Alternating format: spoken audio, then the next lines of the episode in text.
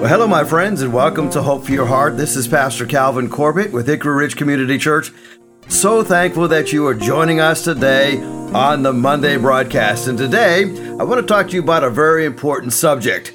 Uh, as a matter of fact, today's message is one of those messages that if you don't listen to the whole thing, uh, you might take offense with the message itself because I'm talking to you on the subject of overcoming an offense.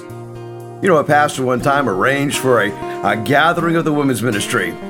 It was to be a garden party on the church lawn under the old oak tree. And at the very last moment, that very morning of the party, well, the Mrs. Preacher, she discovered that she had left somebody off the list.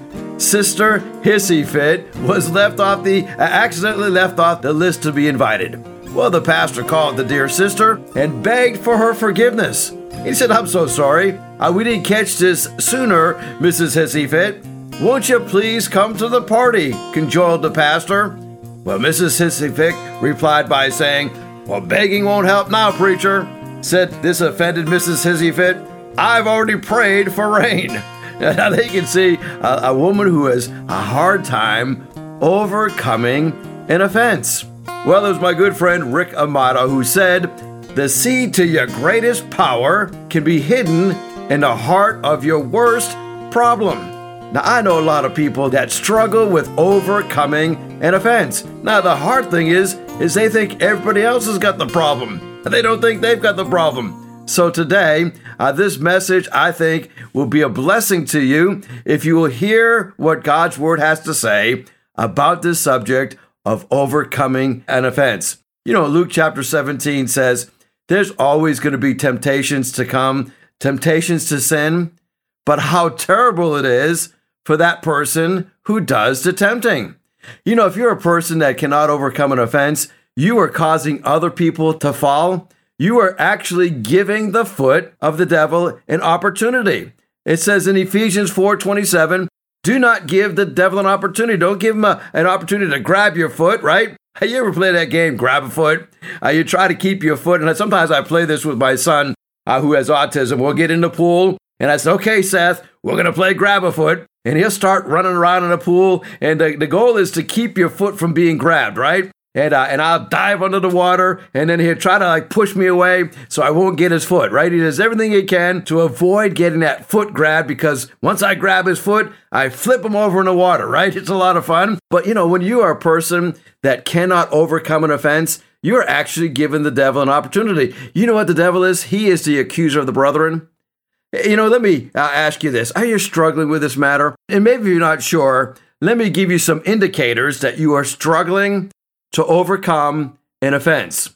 Here's one you find yourself constantly compelled to tell my side of the story. Like, like nobody else sees my side of the story. And, and so you'll spend hours telling your side of the story. And uh, just recently, I spent some time with some people, and uh, they spent an hour and a half telling me their side of the story. Well, I think I get their side of the story within about five minutes of the conversation. And then they constantly kept repeating their side of the story over and over and over again, like, like repeating it over and over and over again. I was going to somehow validate their offense, and somehow was going to make me understand their offense. Uh, well, here's another question you can ask yourself you might be struggling with an offense if you feel like nobody understands your struggles. Uh, you feel like nobody understands what you're going through. Oh, you've shared your side of the story and you feel like nobody gets it. Nobody understands how bad my life is. Nobody understands how difficult what I'm going through right now really is. Well, here's another question you ask yourself Are you a whiner? Feeling like a victim? Constantly whining, right? You know, when you think about a whiner, that, that's a person that is constantly rehashing the woes of their lives, right? It always goes back to that offense. It always goes back to that offense. It doesn't matter how many times they talk about it. No matter what happens, it goes back to their offense. Uh, it's the old uh, adage of a person who is a globehead, right? The whole world revolves around me. Woe is me. Uh, here's another thing. You might be struggling with offense if you have trouble being consistent to spiritual things. Uh, let me reemphasize that, okay? Uh, maybe you're the type of person that every few years you think it's time to get a new church. You think that the church that you're going through right now, man, they don't understand you. You might even put a spiritual twist to it. I had, I had a person one time says, Well, Pastor, you don't understand. I have outgrown your church. Uh, they were so full of themselves, and uh, my my heart went out to the next church that had to deal with a person uh, who was so spiritual nobody could see how spiritual they were. Well, they were inconsistent in spiritual things, inconsistent in serving, inconsistent in giving, inconsistent in worshiping. Now, listen, you can't have great faith. I don't care how hard you try. You cannot have great faith until you have great faithfulness. Uh, you cannot divorce those two. Now, the psalmist said this. Psalm 55, verse 12 through 14. And, and again, we're talking about offense. We're talking about what causes offense. I might be struggling with offense. Now, David is pointing out here that he's got an enemy. In verse number 12, Psalm 55, he says, You know, if an enemy were insulting me, I could endure it. If a foe were rising himself against me, man, I could hide from him. But it's you, a man like yourself my companion, my close friend, with whom I once enjoyed sweet fellowship as we walked with the throng at the house of God. Uh, David is pointing out a very important point here. We don't generally get offended by people that are not close to us. Those who are people we don't know, I mean, you think about the person that cut you off, right?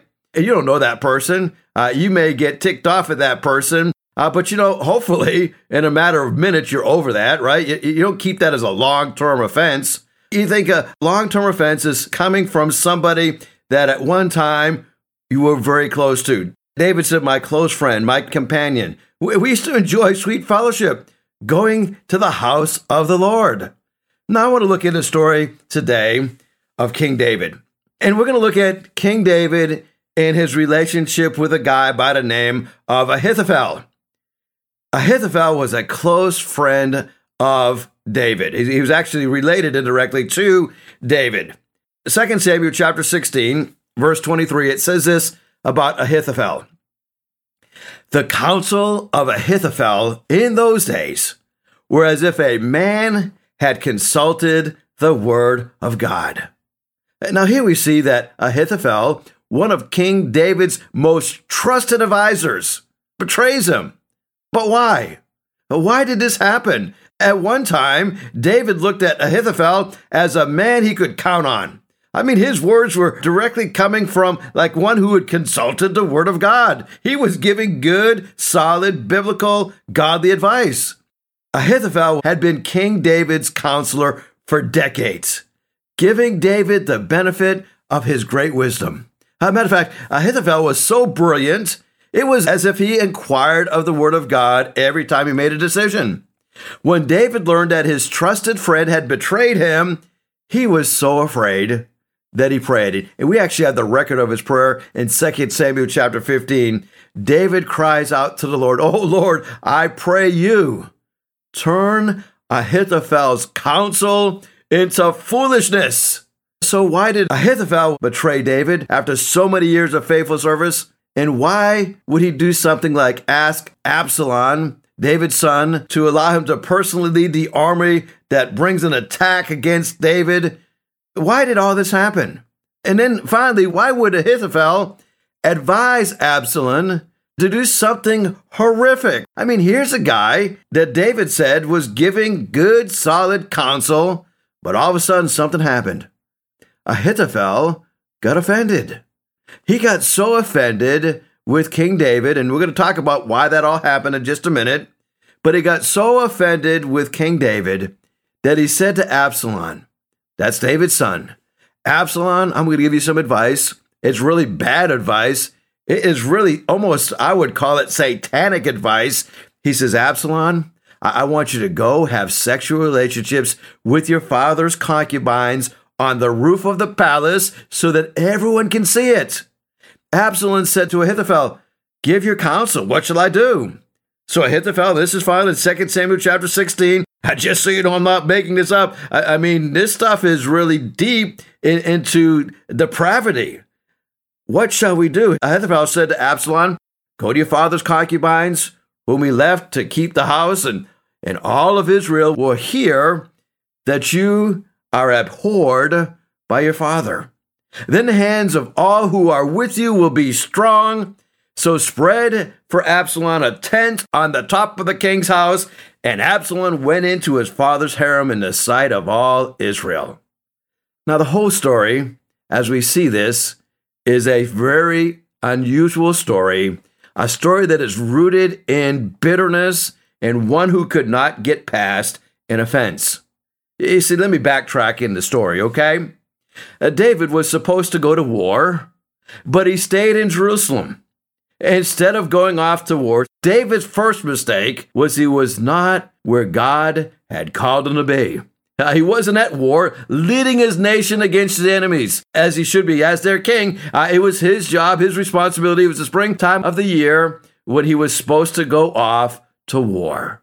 As we read about what David was doing, and uh, we discovered that instead of being at battle, he was home, and he's at home and and he's out there, and we see something unusual happen. We see something terrible happen. Hey, you know the story, right? I'm not going to rehash all the details, but David is out and he looks and he sees a young woman taking a bath on her rooftop. Her name is Bathsheba, right? And he lusted after her and said to his servants, Go get her, bring her to me, has a relationship with her.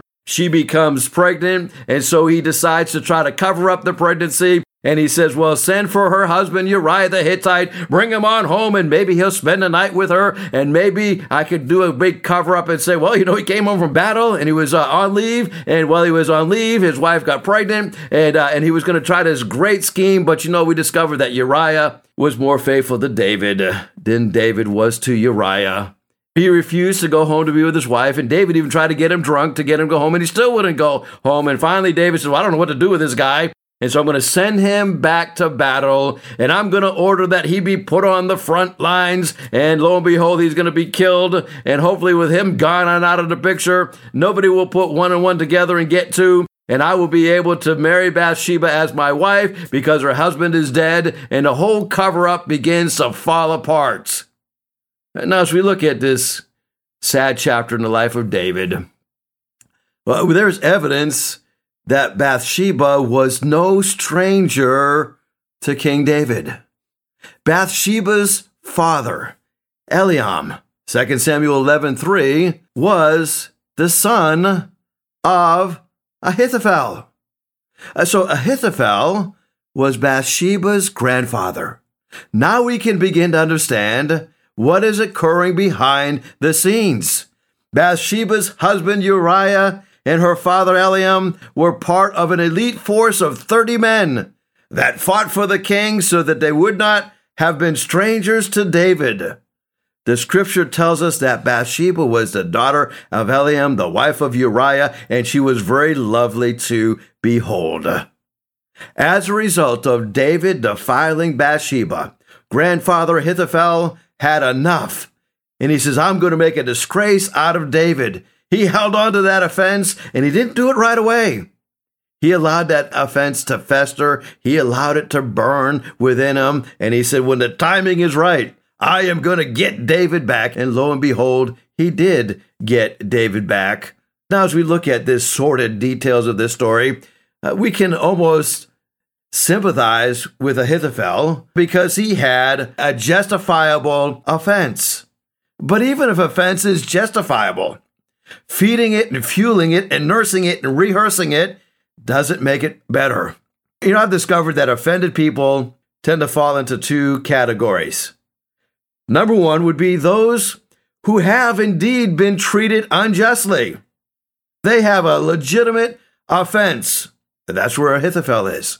The second group of people, and, and I run into a lot of these people, right?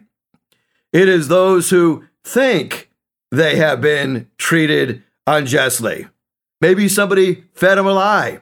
Maybe they're buying into an untruth and they have become a victim. And they have begun to nurse and rehearse and almost try to justify their offense. You know, when you nurse an offense, it does two very destructive things.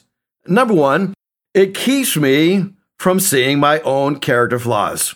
I become consumed with the shortcomings of everybody else and I become blinded to my own shortcomings. I can't see my own character flaws because I am stuck on an offense. It does something else. Nursing an offense also defers blame to another. I'm not taking responsibility. I'm deferring everything. Nothing that happens to me is my responsibility. I am a victim. It is always somebody else's fault. You know, in a dog obedience training, and I wish that my dog had gone to dog obedience training. My, my dog, Gilbert, is a beautiful dog, a golden retriever, all white fur, beautiful dog, you know, purebred, right? But my dog has got some issues, and and my wife loves the dog, and we actually got Gilbert as a as a therapy dog, thinking that the dog would help our son who has autism. Well, you know, uh, he hasn't been a very good therapy dog for Seth, uh, but he's been a wonder, wonderful companion for my wife Sherry. She just loves Gilbert. But Gilbert is a dopey dog, right? A derpy dog. I mean, fur everywhere, and uh, and he's got a hip that has got a little bit of a problem. So he'll come up and lean against you, and then fall right over. And he's just, he's got a head that bobbles sometimes because uh, he has some neurological issues. And, uh, you know, other than, that, other than that, he's a great dog. And so in dog obedience training that Gilbert never had, they put a dog at one end of the room and they put the master at the other end of the room.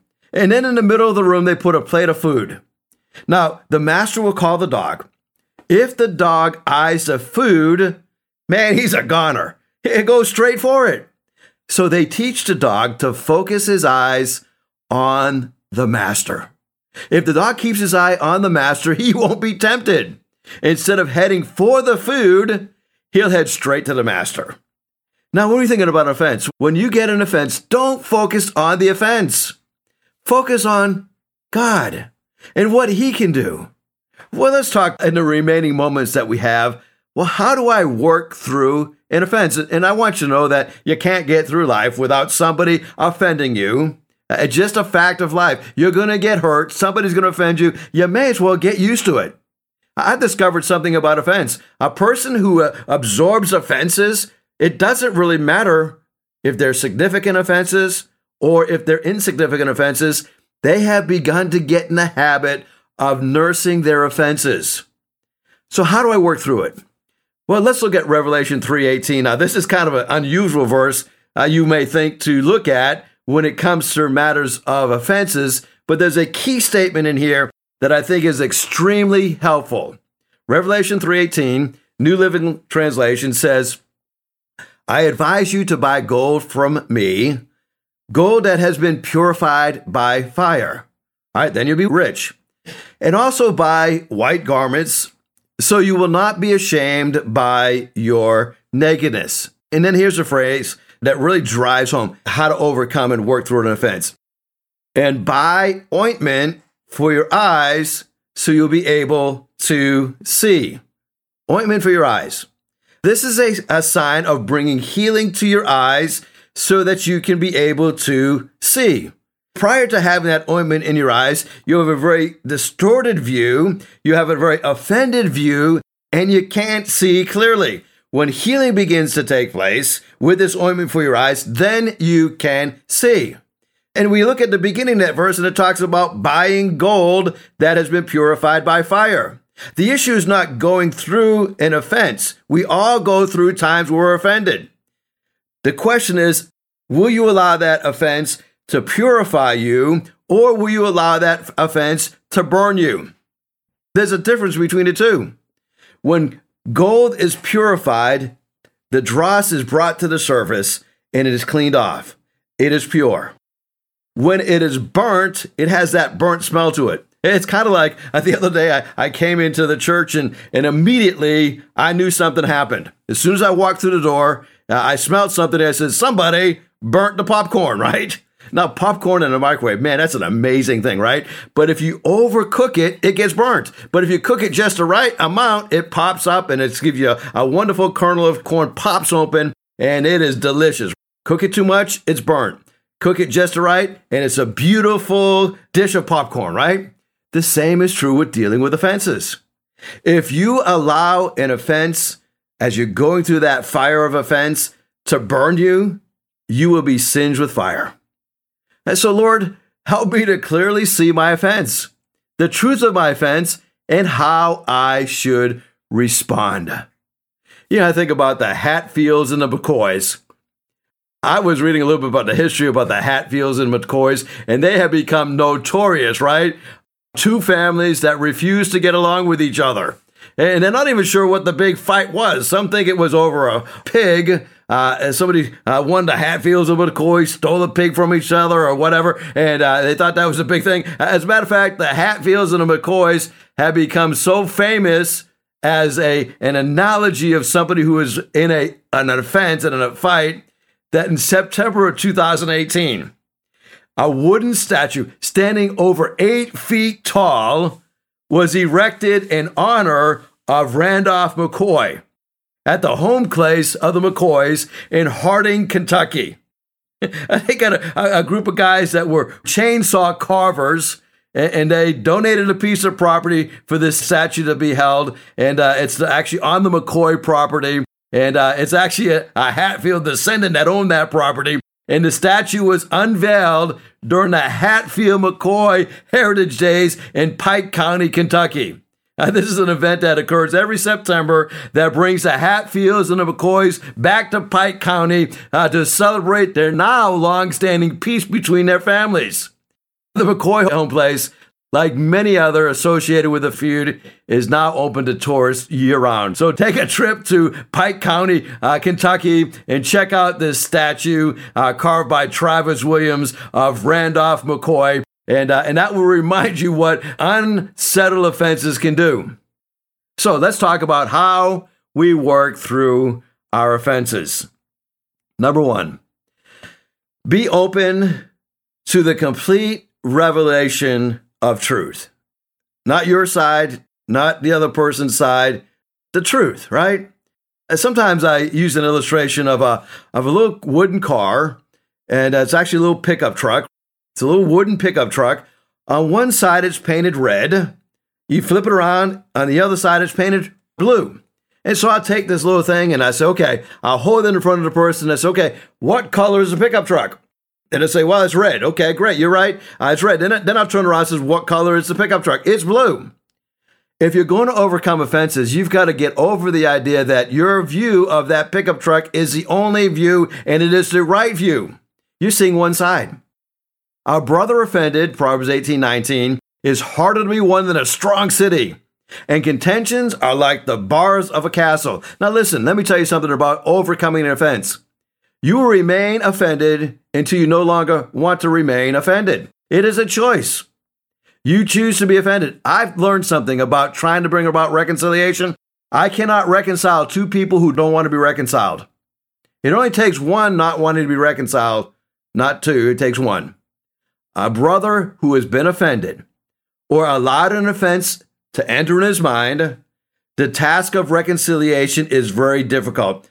It's not impossible, but it's near impossible until you're open to the complete revelation of the truth. Until you're open to the point to, you know what, I have way overreacted on this thing. Now, when it comes to understanding truth, Jesus did not compromise truth to keep people from being offended. Now, let's look at John chapter 6, verses 69 to 66. When the followers of Jesus heard this, many of them said, You know, this teaching is hard. Who can accept it? Knowing that his followers were complaining about this, Jesus said, Does this teaching bother you? well, of course it does, right? And Jesus knew it was bothering. It was getting right under their skin. And it wasn't because Jesus was trying to get under the skin, it was the truth that was rubbing them the wrong way. Then also, it will also bother you to see the Son of Man going back to the place where he came from. It is the spirit that gives life. The flesh does not give life. The words I told you are spirit and they give life. But some of you don't believe. There it is, they don't believe. That's why they're offended by the truth because they didn't believe the truth. Jesus knew from the beginning who didn't believe and who would turn against him. Jesus said, That is the reason I said, if the Father does not bring a person to me, that no one can come. After Jesus said this, many of his followers left him, stopped following him. Jesus asked the 12 followers, Do you want to leave also?